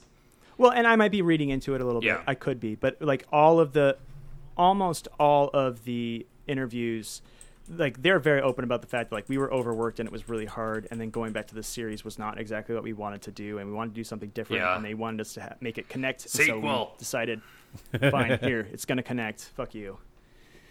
So, anyway, yeah, talked in circles around that one, but No, it it, it, makes me more interested to actually give it give it a shot. Like, because I always wrote it off as like, yeah, you're kind of just shitting on Chrono Trigger, but like, I don't know, that added layer of context of like, well, there there's they didn't just like do it because they wanted to, you know, Yeah. they, they they were they didn't they weren't idiots, you know, they knew what they were doing at the very Best of intentions, think- Uh, like the, there's a difference Right, between right. like best of intentions, like disappointing sequel, and oh no, they deliberately wanted to tank this motherfucker. Robert, I, Honestly, I, I think, think- Oh, go ahead, go ahead, Brandon. I was just gonna say, I think if I had more of that context going into it, rather than like I knew really like virtually nothing about Right. the game, and I was really thinking back to like the way that my friends talked about it. So, uh, going into it with more of that context, I might have been able to know what I was getting into, Right, and I have a think better that might be time. important. Yeah, and I think if I ever do replay it, which I, I might, to do because like the new game plus they let you like fast forward and skip battles and Mm-hmm. do stuff so you can get all the characters and see all the side stuff and um, it's a very open-ended game and i like that a lot not a lot of jrpgs at the time were like that Mm-hmm. so it's a neat game but uh, maybe with with knowing what i'm getting into it might be better Less But, of an yeah, emotional gut punch where it's just like, wait, what are they doing here? What? Yeah and I, you know for me it was ah. less of a gut punch and more of just like a oh okay They ring the bell and she goes crazy? What? Yeah, well, you yeah, that bell. It's just it's literally just broken in the middle of of the this alternate reality, and there's a character there just explaining to you like, yeah, well, um, this reality's done, and we're all just kind of waiting to be exiled to they call it the darkness be- beyond time, where we exist in no time and nothing will ever change, and we'll just be you know sad and depressed because our timeline ended. And I was like, what? No, like, I don't want to do this. Jesus. Like, okay, fine. Like, Right, th- game, this is thanks. straight up end of Eva, yeah. well, and like, interest, it, it does this interesting thing with the element system where if you, in the last boss, if you use a certain, you use elemental attacks in a certain order, you perform the chrono cross, and it defeats the it defeats the end boss, and, and it, it does in that last few moments. I think it does kind of, it does kind of have a moment of like, okay, yeah, you fixed everything, and it's okay, but like it, I don't know. It doesn't. I just didn't stick it for me. It just didn't do it. Mm-hmm. I don't know. This is a, a, better pitch on Chrono Cross um, Yeah. for me that, that, that I've, I've heard in a while because that, that sounds like, it, it does some interesting and promising things that you want to see in the future and also just like pit it against like its its superior um, in, in Chrono Trigger. I I don't know. Like I, I'm I'm definitely curious, and I might want to watch like an hour or two um, YouTube essay about it at, at this point. Uh, you should watch. Um, Resonant Arc has a really good uh, review, and I think it's like you know like 20 something minutes and it's a really good review. Um, and i watched it after I, I played it. And you know what? I, it's it is good. I, the, the fact that no one has stolen that combat like just wholesale Mm-hmm. shocks me. Um, i actually it was a breakthrough moment when i was playing it uh, Hmm. in regards to my own game where i was like oh shit. That's really interesting. Uh, my combat isn't very like, it's very it's very simple but if i you know i'm gonna steal this uh, i'm gonna steal this probability meter for different levels of attack, Mm-hmm. high risk reward type deal. We'll see how that works out. But um, yeah, I, I think it's worth playing. I totally think it's worth playing. Um, I- I just now I'm like I don't want to play a game with a story for a while, so I'm going to play My Metroid Prime. that has Yeah. famously no story. Yes. Well, I mean, Uh, it, it, it's it's Don't talk about the background. fucking bird people. environmental Dylan. storytelling. There's environmental storytelling all over Metroid Prime. That's literally what it's a fucking pioneer for is environmental storytelling. But it's Yep, fine. it's- It's, yeah. fine, Robert. You know what? There's Yeah. no story. It's just Samus goes I- to a planet and has to shoot Ridley and then kill a Metroid. That's I don't want to hear about Metro- how Metroid was raised by chorizo. Okay, the chorizo people. That's the dog from Far Cry. You leave him alone. He's not in, the in the Fuck. Metroid series yet. That, that Actually, I'm going to play not that Mortal Shell game because I hear that game doesn't have a story at all either, but uh, it's pretty good, so I'm going to play that. Anyway, Sure. Anyway, I think we're gonna fuck off here and play our own games now. Um, we're gonna call it here at this episode Well, of PNB. I got a little Unless- something. Unless Robert, So, Oh. Robert, you still know how, gotta- how, how, how I've been threatening to uh, do do like the backlog generator or wh- whatever, and like have, Oh, have you all shit. pick. yep, yep. Yeah, so you're fu- you Oh, got that- your I- It's, I it's didn't an have it easy one this Oh, week. okay, Don't worry, it's of an easy Fortune. one. So so I, I I I have a bunch of games and Kong. What? Kong. I picked Kong. Kong. Like, Kong Kong Skull what? Island God Kong damn Skull it. Island. for the Nintendo Switch.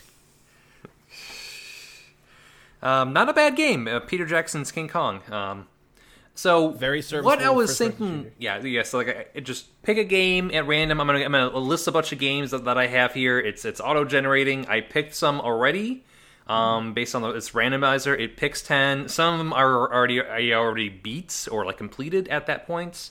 Um, but the idea is like each week I'll pick like a different game to try out try out and see like like oh I want to stick with this um, for another week or try to finish it. You know, give it a try because because you know there's just so many games that you that you, that you have and it's just like. Well, I'd give it a try, but like, uh, it's a little long, or like, do I want to invest Yeah. time in? Just, just force my hand and actually get, get the ball rolling. And um, so for this week, I have ten games. Ten games, but six of them are actually ones I have not played yet, played yet or finished yet. God. Are you going to tell us which ones you've I- played, or are you just going to? Yes, I, I, I'm, I'm gonna go go down the list here, um, and I'm gonna mention it to you. And you two, uh, usually there would be like another another um, host joining us to um, help up uh, um, pick. But like I, I think this is gonna be unanimous. It, it's it's it's gonna be a, an easy one to um, to you both to um, say like no, play I- that uh, this week. I already know what it is. Okay. let's go. So, um, first one up, I have The Last of Us. Um, I still haven't played the uh, DLC just yet. Mm-hmm. Um, that's on the docket. Um, the um, oh, what's it called? The one one you play as Elliot in, in, in, in The Last of Us. It's, it's a Left prequel. Behind. Uh, Left Behind. There you go. Um, there's that. There's World of Goo. Um, I have not beaten that. oh, Super Hot, beat that. Strider, beat that. Loved it. Um, one of my favorite that's a great Metroidvanias, by the way. yep. It's a good game. Valiant Hearts, Valiant Hearts. Um, I played about a third of a while ago, just never finished it. Um, Life is Strange Before the Storm, the prequel, um, se- the prequel sequel to uh, Life is Strange, where you play as Chloe. Um, Star Wars Battlefront, I'm finished with. Uh, you you know, like the 2016 or 14 one. Um, that was This was randomly generated. it's correct? randomly generated. Yes. Okay, One hundred percent. Okay. Um, Jazz Punk Director's Cuts. Um, I haven't played the Director's Cut version of it. I love Jazz Punk. Um, Destiny 2 Light Level 951. Jesus um, Christ. d- already did that, obviously. Um, that I'm done list. with Destiny 2 right now, obviously. For the next three months. Um, yes, yes. So, as of right now, I'm, I'm gonna save the last. I'm gonna save the, the obvious pick for last. Um, so we, we have the choices of The Last of Us, World of Goo, Valiant Hearts, Life is Strange Before the Storm, Jazz Punk, Jazz Punk Director's Cuts, and Final Fantasy VII Final Fantasy remake. VII remake. Final Fantasy VII yes, remake. I know. Yep. Yeah, I, I knew it. yeah, I you you're like waiting for you you had been seeding that thing like since before we were recorded. I Yep. yeah, play that, that game. dude. Yeah, play play it. the game. I, I know, good I know. I, I, I, I, I, I did game. goose the system a little bit so, so I can get that entry in there, but um, you know, You're it's going to enjoy Final Fantasy VII remake. I'm not going to say you're going to think it's the greatest game of all time, but I think you're going to have a You'll good have a good time with it. Yeah. It. I know it's a longish game, but I still feel like it doesn't overstay its welcome like a lot of uh, typical JRPGs. right, If right. you don't if you don't want to do I would say do as many of the side quests as you can stomach. They're not I, stomach is not the right word. uh, just do as many of the side quests as you are you want, because they all have. They might not be uh, narratively as interesting as something like The Witcher Three, but they often uh, they often unlock really good side weapons or Yeah. just interesting character moments outside of the Definitely worth so- it. so, yeah. like, yeah, so that's worth it. Um, I did all the side quests and I beat that in like 35 hours. Hmm. Um, so I know that's a that's a lot, but the thing is, is that 35 hours can fly by because some of those moments are very uh, linear, but in a good way. So you're not like you're, you're, you're hooked. spinning your yeah, wheels. Yeah, because Yeah, yeah, like I, I, yeah. I'm I'm in the doldrums of uh, Ya- Yakuza Kiwami 2, where like I don't want to. I don't want to beat it just yet because I want to finish off the Majima Construction um, clan creator. Um, there's some still some more sub stories to do, and then I want to try to get into shogi, sho, sho, shogi, and you know like Japanese chess, and also mahjong, and try to figure that out. Maybe Yeah. I we'll see. I I, I definitely want to try to get, do all the sub stories, which would also means um, beating the cabaret club and taking care of the Majima construction. I honestly, it sounds like you're literally just talking about like literal Final Fantasy VII remake plots because little- there yeah, are things beats. that Yep. like cabaret and do all the sub stories and yeah, I mean it. You're gonna. You're there's a gonna be lot fine. of yeah. There's a lot of stuff there that I think will just Right. I- appeal to the. I, to I, the- I'm sure the combat in. Final Fantasy VII is going to make me wish. It's just like, man, I wish they put a lot more effort in, in, in production in, in, in the Yakuza combat at this point. Oh wait, I just have to wait for seven for that. Yeah. Well, I you know it. Uh, it might, but I think Yeah. that. I, you know, they are kind of such a striving for thing. different I- things, but I think You're gonna like. Yeah, you'll you're like gonna it. like that game. I think. you'll like it. I'll put it on the list also for by the August 24th.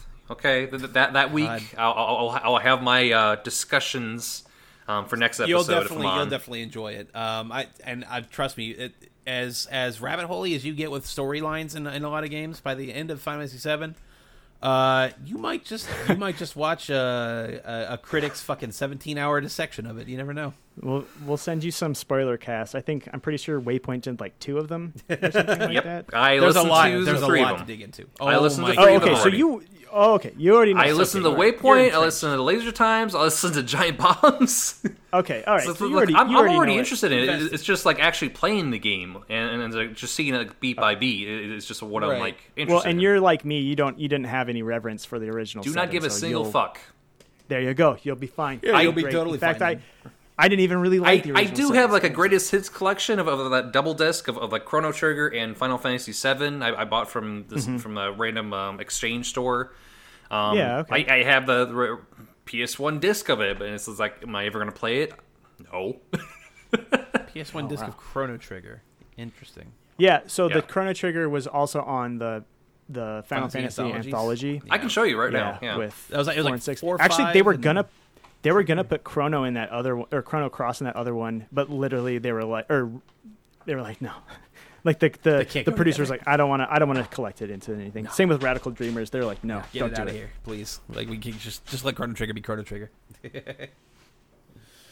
Yeah. But I have that Super Famicom fucking uh, version of Final Fantasy VI. Uh, I got one from Chris Kohler, just chilling in the back, uh, back here somewhere. And I got it signed by uh, Uematsu and Arnie Hall. That's really awesome. Which is so fucking cool.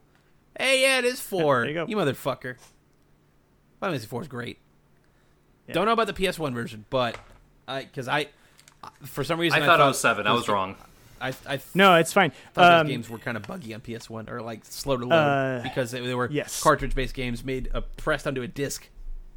I mean, if you're gonna play, I was thinking about playing Chrono Trigger as I was playing Chrono Cross, but I think I need some space from that series for a little while. Yeah. Yeah. Um, I, I realized Yeah. that too. Like just doing like back to back Yakuza games is just like, whew, okay, this is a Y- lot. You can get kind of burned out. I mean, you see why I was a little hesitant at playing like three the or thing, four though, Metroid Dylan. games. here's the thing, though. If you tally up the time it's going to take you to go through the entire Metroid series, you- you're looking at like probably the same amount of time. Like j- just 60 the hours, handhelds 70 and the hours? first Prime, you're looking at 30 hours for just the handhelds plus Prime. Right. Probably. Yeah, I can see that. Yeah, it's they're not that, like Metroid games aren't super meaty unless you're trying to find everything and don't have a guide for it. So And honestly, Yeah. this this this uh this drawn out year of the RPG has made me kind of realize why I prefer games in like the 15 to 25 hour range. that being said, I like- do love me a slow grind. I like uh, a couple years ago when I got into Octopath Traveler, game hit me like a ton of bricks in the best way possible. oh yeah, right. I think I I think I've just been I I was really into you know Dragon Quest Eleven and I was really into Final Fantasy um, Seven remake and I played a bunch of other Final Fantasy games earlier this year, and uh, after playing Chrono Cross, I was like I, I'm not gonna play a a JRPG for a while. It, it, it's fine. It's fine to pump the brakes on it for sure. For sure. Yeah, you, you need like a it- it's like a biannual update where it's just like, all right, you got to have like a J, JRPG of choice you want to blast through, and it just like and feels gonna, really good. here's the thing, Robert. Since you're so fucking addicted to Game Pass now, you're gonna play Dragon Quest Eleven at some point too. It's gonna happen. We're gonna play it like at the same time. Brendan's Hey, just, man. Brendan's just gonna be fucking rubbing his hands, just like yes, yes. oh, Uh, when we, we, can, when we get when when we inevitably get there, I uh, we haven't done a yeah, grind I will, forever. I will just to say. Just I will to know. re. We, we we did do a grind forever on it. on vanilla. Did we? Yes, on vanilla. Hold the phone. We did. Hold the. I'm pretty sure we did it on vanilla, right? Or did we do it on? I thought we did it on vanilla. I think you did it on vanilla, not the definitive. We've version. done a lot of podcasts in this here uh, network, and if you want to support any more that we plan to do, you can always go. Oh yeah, we're still recording. you Yeah, can always yeah. go to patreon.com slash pnb, where you can give us support for all our little projects and shows that we're doing. I believe this week uh, we're gonna have on the Patreon feeds a little best of bonus clips. Uh, we we record a little bit before the show, um, and we're thinking of just compiling those into one one sort of regular size episode. What's up? Patreon Robert? feed this week. the free feed. The free feed is me talking about sports, talking about um, an overrated Chicago icon, taking him down a peg or two. deep dish pizza. Uh, no, it's a man, not not a, not, a, not a- like Not a dish. you don't eat a man. Yeah, Well, it's a man you see all over Chicago, and the Washington f- football team. Uh, I discussed that. that, the um, guy- make some that bad jokes. From, uh, is that the guy? ah, damn it! Never mind. Go on. It's it's the guy from that one uh, soccer Will Ferrell movie. Sure, yeah, whatever that was. Sure. The man, the, the, the fucking man is a fucking whore for advertising, and, and it's just, it's a lot. Anyway, rant.exe, um, it's back again, um, for the th- third episode. It's, um, it's an enjoyable edit w- w- once it's all done. I, I, I hate recording them because I feel really weird just talking to myself. Um, but Yeah. once you actually get into them, it's it's it's it's enjoyable. Um, besides that, um, the bonus feed um, will be coming out as well as, as Dylan mentioned.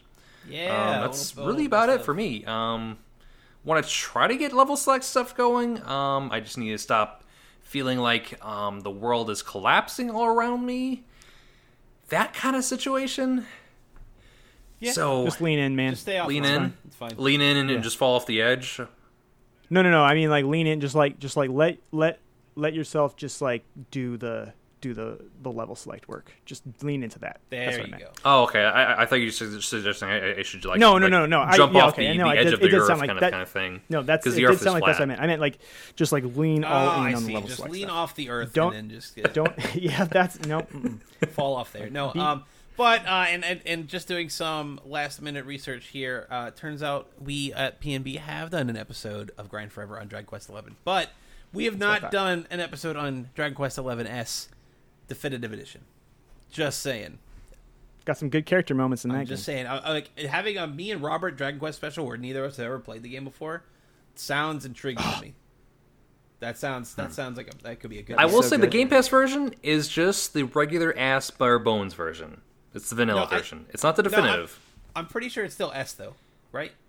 I, th- I thought it was, Yeah. I'm pretty Eh, sure. or maybe S is coming later this year.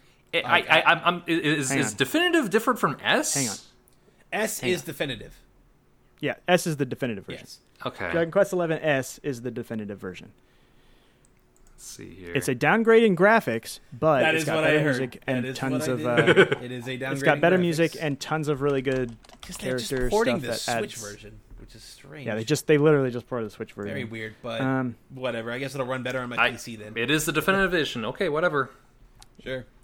But uh, yeah, so give us a little support over at patreon.com slash PNB for all of our future endeavors and silly stuff that we're up to. And you can follow me on Twitter at Tierney. You can follow Brendan on Twitter at Brendan underscore LH. Follow Robert on Twitter at 23Breach. You can follow TL Foster on Twitter at Travis L. Foster. That's right, that is his name. Uh, clarifying on, on TL and Kayla. Kayla's really busy with retail work, and our schedules don't uh, intercede that often. Um, and TL, he, he's been going through some stuff. he Still, might have COVID needs- again. Not a, not a Uh, joke. yeah, He had to yeah, mail that in. he's So Had That a lot said- of uh, work to do. It's it's a it's a heavy season for him for for, for, sure. work, so he's not that available that said- to record. Um, uh, Kayla will be soon releasing her uh, her first book, which we want to shout that out. Yeah, and just- it'll be also out, uh, in a Travis is still uh, he's been working on some stuff. Well, Live he's been from the pool uh, house. getting better. Live from the pool house. Definitely check that out. Not your typical um, like run of the mill like let's recap a show. Let's but no, Yes. it, it, add- like adds their own perspectives and gives gives the show like a a, a, a, a new view on it. I would Yeah, say in a more his- he holistic pod- manner. He and his co-host Sonia, good good stuff, and um, they often have good guests and stuff on there too. Uh, so definitely check that out. for sure. Good upcoming guest too. They got a little sneak sneak peek. Oh, like holy shit, dude! Like man, it's, I it's know, like right? getting the big bucks in here. We'll see if that uh, any of that residual guestdom ends up on P and B. I would love to get Emmett Watkins on here. Gotta say, uh, big fan of Emmett. Um, so for myself and Robert and Brendan, you all have yourself a good one. Help you fuck. Just period. Just at Yeah, all. just, just, just, Just- you know, just hope throwing it it out happens. there. Hope like, you get- throwing that hope vibe out there.